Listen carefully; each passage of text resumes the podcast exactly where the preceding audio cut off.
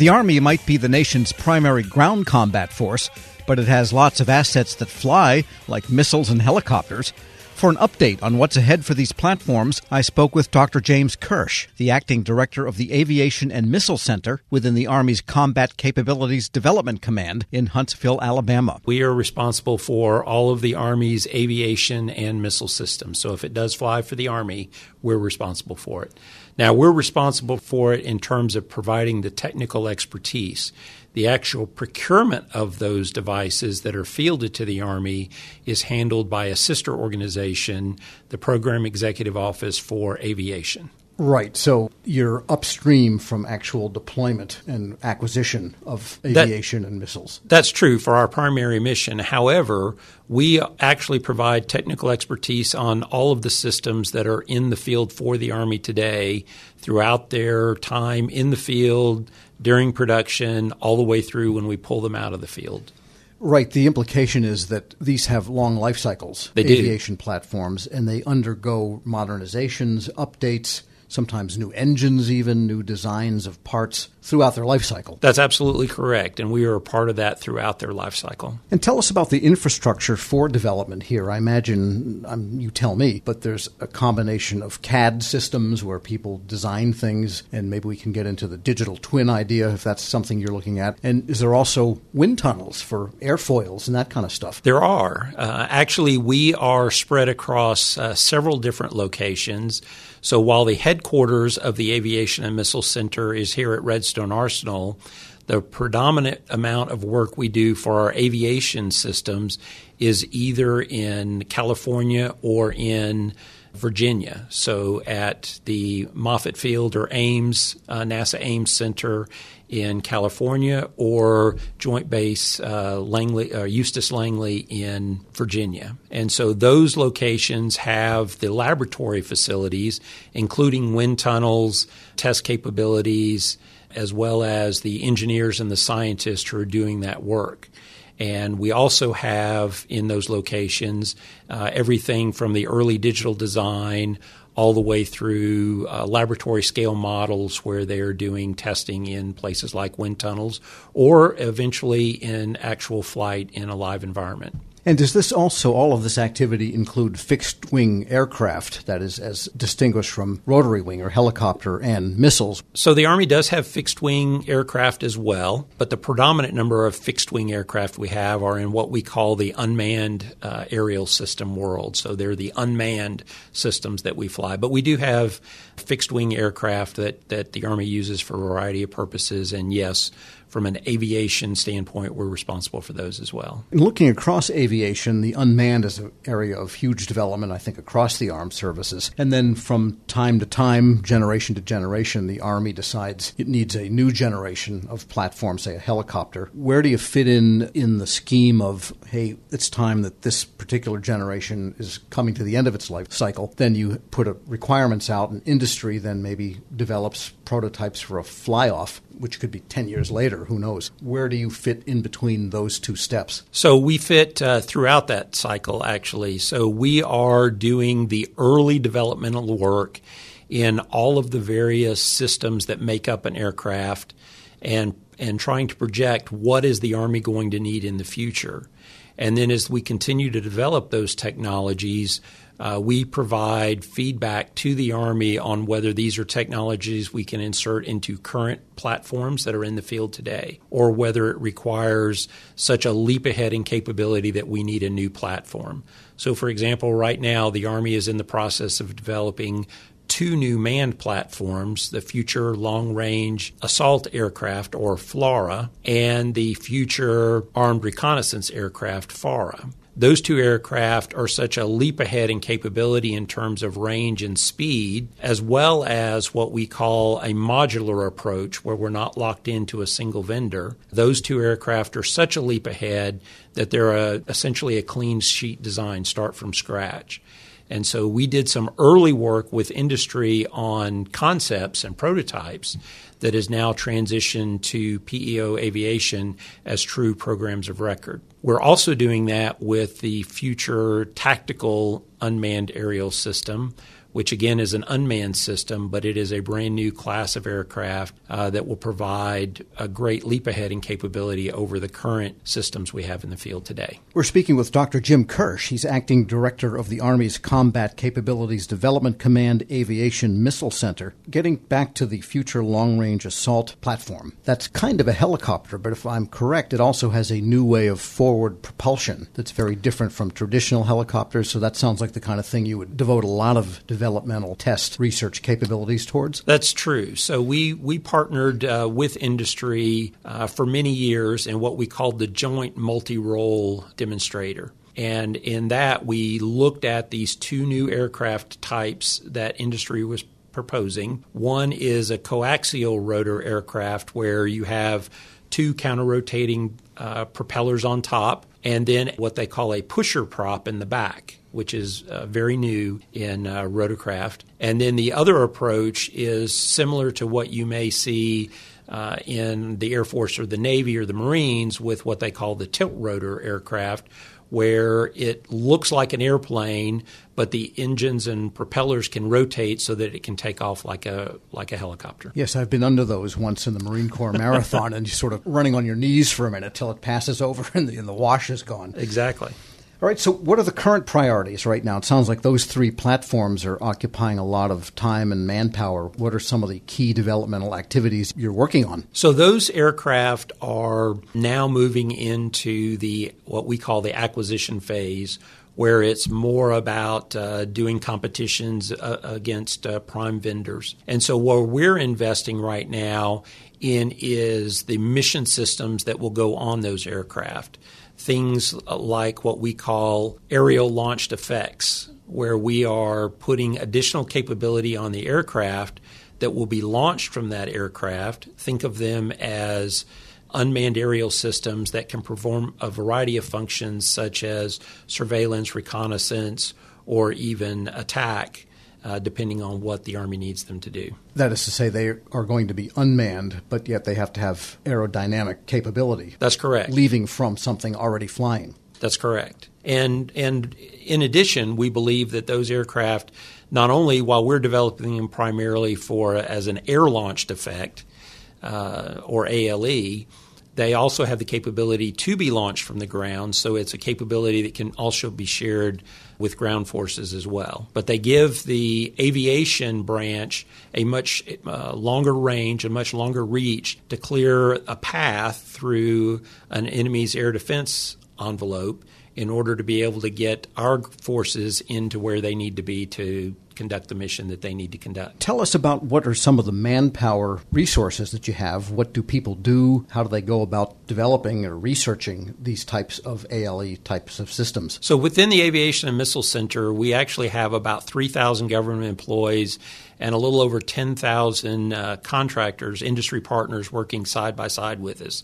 That's in addition to uh, the industry partners, the major primes, and some of the small businesses that are investing in the various technologies. So it is a very large workforce develop, uh, devoted not only to the aviation side of the Army, but also the missile side of the Army as well. Right. These are engineers, yes. aviation scientists. I mean, what are some of the titles that are that are key here? Right. So it's predominantly engineers and scientists in a variety of fields such as aerodynamics, propulsion, flight controls, artificial intelligence, machine learning, electrical engineers, mechanical engineers, the whole gamut essentially of uh, scientific and engineering career fields probably have a place here within the Aviation and Missile Center. And that whole AI ML area, that's really underpinning almost everything else that is mechanically and aerodynamically being developed. Fair to say? It, it, it really it really comes down to how much can we ask a pilot to do and how can we reduce the workload on that pilot.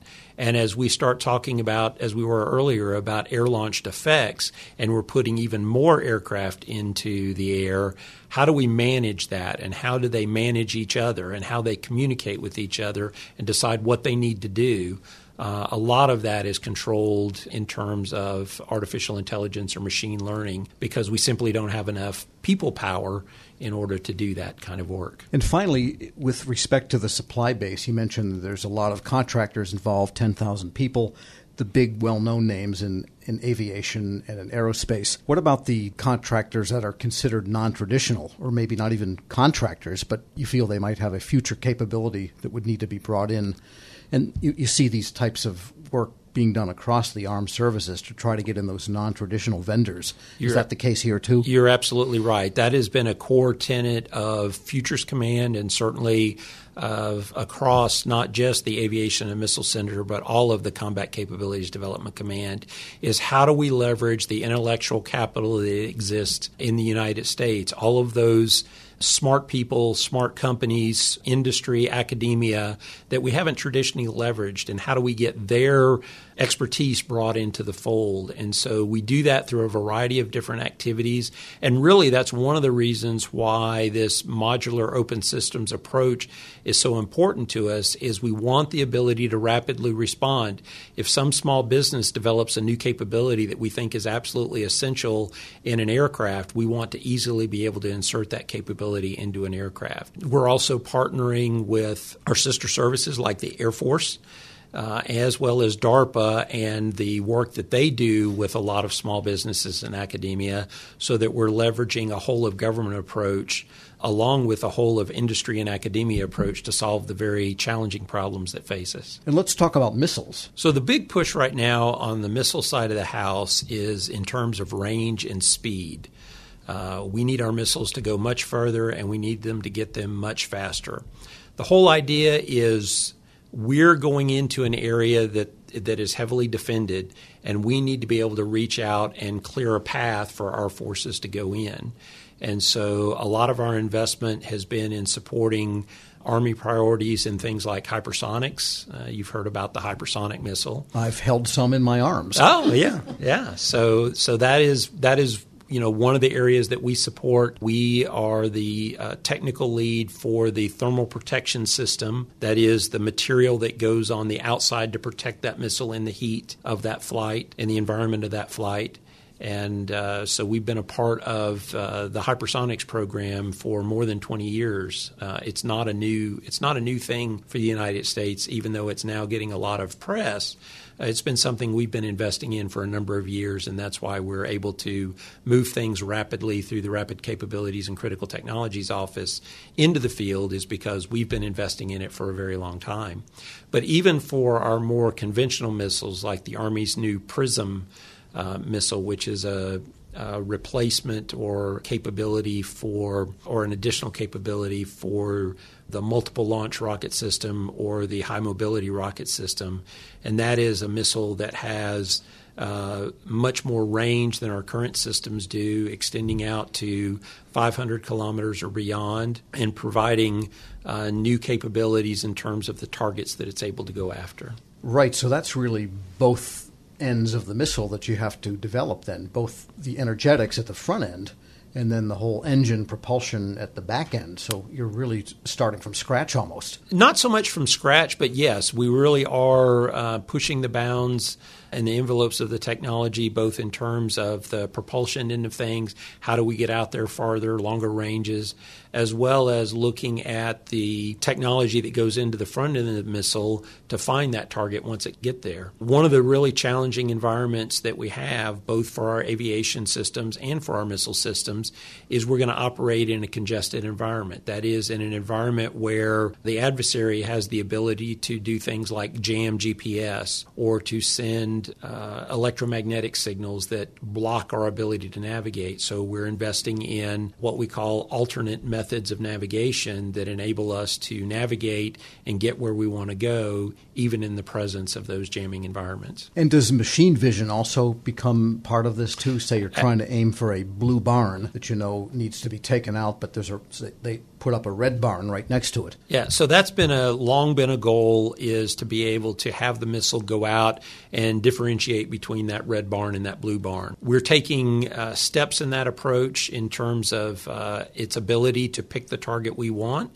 Some of that is uh, machine learning, and some of that is just uh, providing information that perhaps we've we picked up in a reconnaissance mission that gives it a better idea of what it's looking for. But yes, absolutely, artificial intelligence and machine learning play a big part in that as we go forward. And in this next generation missile, are you constrained by needing the same launch platform, or is the launch platform also fungible here? Well, so right now, I, I would say we're doing two things. So, on the one hand, yes, we want to stay in the same launch platform because we have a lot of investment in that. And so that does place constraints on us, but they're not constraints that can't be overcome with the technology that we have available to us today. At the same time, we are also looking at, again, using uh, autonomous technologies, think of it as uh, unmanned ground vehicles, if you will, those technologies to enable us to uh, modify our launchers so that not every launcher has to be manned. And if you can remove that man component, that gives you the ability to put greater missile capabilities in that same launcher footprint. And how do you get here? Are you a program management guy? Are you an engineering guy? What's your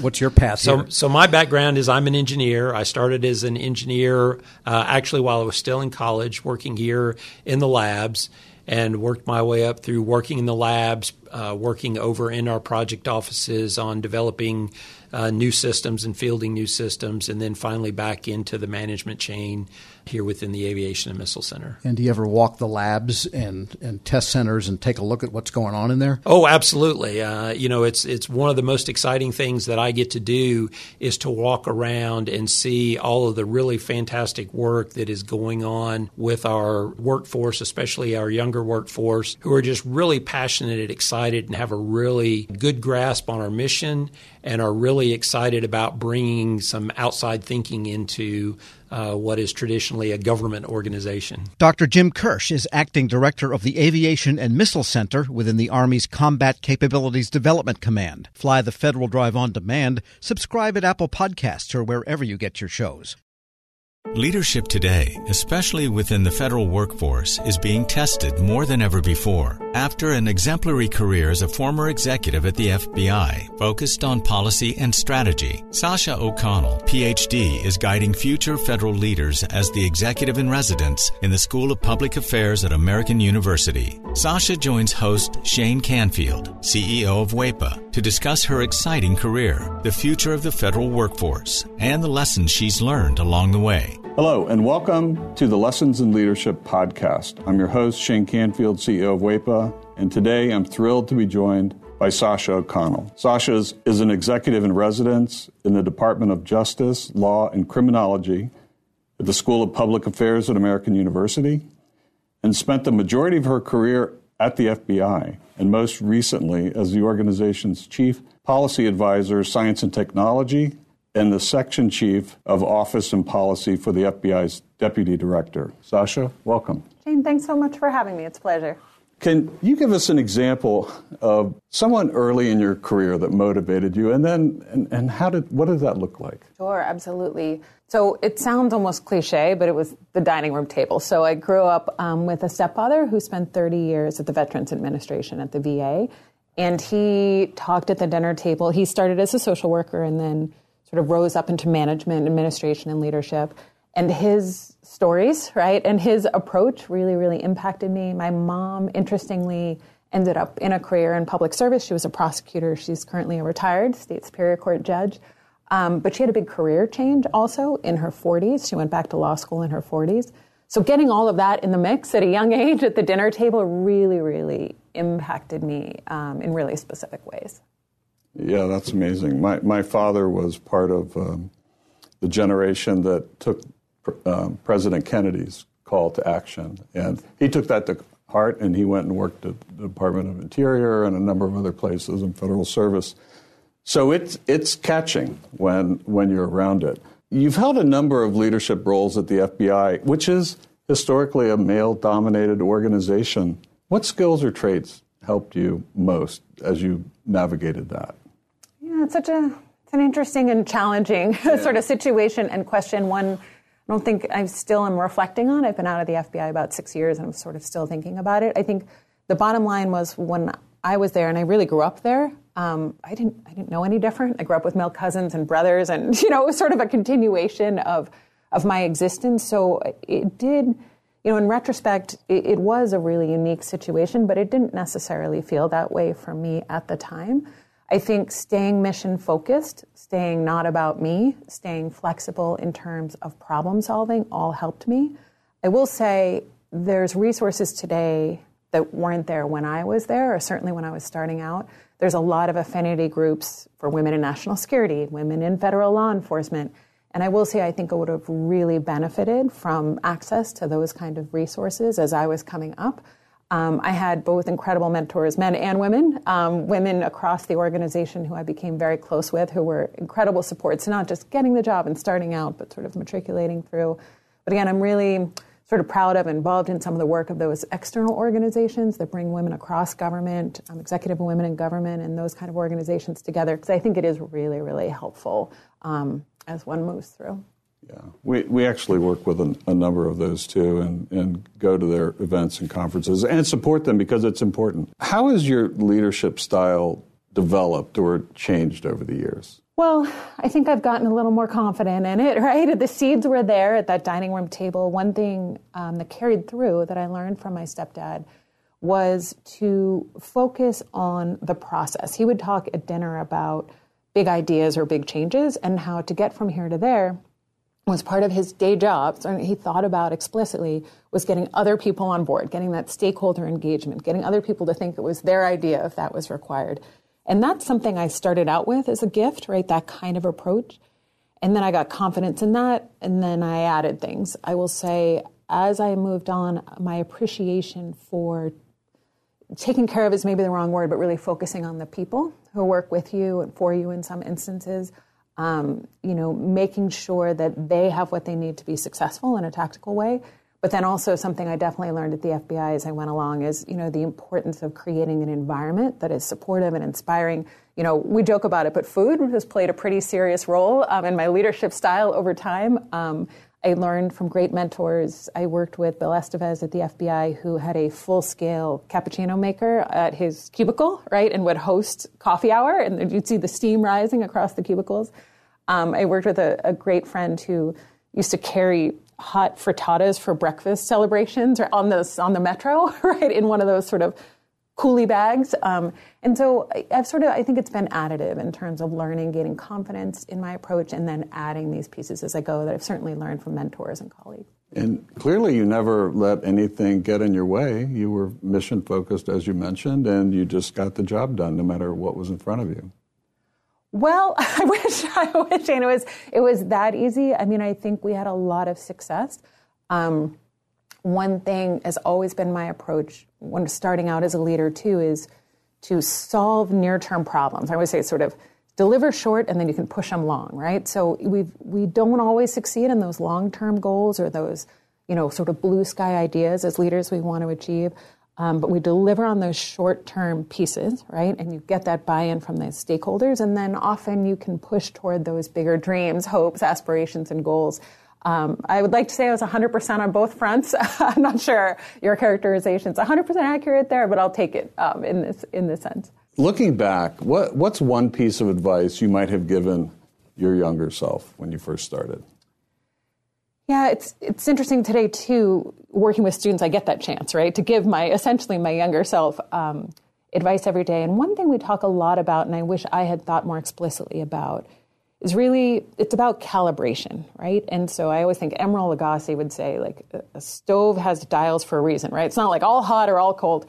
And I think it's the same here. In some ways, in my career, I had to learn to tone it down, right? And to, you know, certainly at the FBI, sometimes you need to take that back seat at a meeting and wait to be invited to the table. And that's really the appropriate way to build rapport, relationships, and trust. Other times, I needed to learn to tune it up, right? To up the volume a little bit. Um, I had a wonderful boss, Dave Schlendorf, who we were in a meeting together with big bosses at the FBI once, and I was working for Dave. And we left the meeting and we were walking back to the office, and I made a point. I don't even remember what the point was now. And he stopped in the hall and said, Why didn't you say that in the meeting? You're not helping me, right? Telling me this now, now I have to go back and fix this. And I re- realized, so well, sometimes you have to tone it down, sometimes you have to tone it up, and that modulation, that sort of volume control about when to lean in and out, if you will, um, that's, you know, even just thinking about that explicitly for folks starting out, I think is really helpful because it's not one size fits all. Right. I, I totally agree and understand that. It isn't one size fits all. And a lot of leadership is described in bumper stickers, sayings, and I don't think that's realistic. I think it's situationally dependent, and you have to be self aware and aware of your circumstances to adjust. That's well said. You're training the next generation, or helping to train them, federal leaders through AU's School of Public Affairs. How, how do we encourage, how do you encourage young people to answer the call of federal service? You know, I'm so lucky at AU. We, we draw in, right, students who are primed for this um, and who are passionate when they walk in our doors. Even with that population, you know, there, there are headwinds, right? USA jobs, right? Just even getting educated, these pieces. So, so helping with that is a whole set of work. I'm also really passionate about, as you point out, reaching out to a diversity of folks who haven't even thought about these careers as careers. I had a conversation with a young woman the other day, and she was talking about law school. Is I'm, I'm fully supportive of law school, and I said, "Have you ever thought about a career in, in federal service?" And she said, uh, "Isn't that for old people?" And I said, uh, um, "Okay." So you know, I mean, there's an education to do, right? Clearly, she's never seen the softball leagues, you know, down on the mall or kickball or any of the fun we all have in town, where we certainly did when we were younger, but I, I really try, again, podcasts like this and other venues to put myself out there and really talk about what it's like, the opportunities I had at the FBI to be in the middle of the mission space, and to explain that the federal government needs all kinds of skills, right? And diversity of thought, right? And diversity of people. So, so there's that sort of working with the group that's primed for us, and we need to help them get over those barriers, get in, and then stay and stay um, engaged and passionate and then there's reaching those new audiences. And there's a lot of work both places, but it's a lot of fun to work with young folks who are passionate about it. So I'm really lucky in my current job. And career civil service is a great path if somebody wants to take it. Our board is 100% SES level career civil servants. They are all dedicated. They have a real passion for what they're doing. They could go work anywhere, but they choose federal service. And there's no place, I always tell young folks who ask me about it, there's no place you're going to get the level of responsibility quickly as you do in federal service, right? And and yes, sometimes things move slow. It's supposed to move slow, right? We talk about the reasons for that too. But there's there's really no other industry. Maybe some startups you might get this experience, but really where you can be in the middle of mission space, whether you're passionate about the environment or national security or healthcare, you know, public health and you're going to get in there quickly um, and you're going to get in the mix and get exposure, experience, and opportunity for impact that's really unlike any other career. Perfect. Well, thank you, Sasha, and thanks to everyone for listening. I'm Shane Canfield, and this has been the Lessons in Leadership podcast. Talk to you next time. Reconnect with a carpool or vanpool. Even if you're commuting just a few days a week, Commuter Connections can match you with others that live and work near or at the same place as you. Prefer taking the bus or train? There's never been a better time to reconnect with transit. Plus, you have the added comfort of knowing Guaranteed Ride Home is there for any unexpected emergency for free. For more options, visit commuterconnections.org or call 1 800 745 RIDE. Some restrictions apply.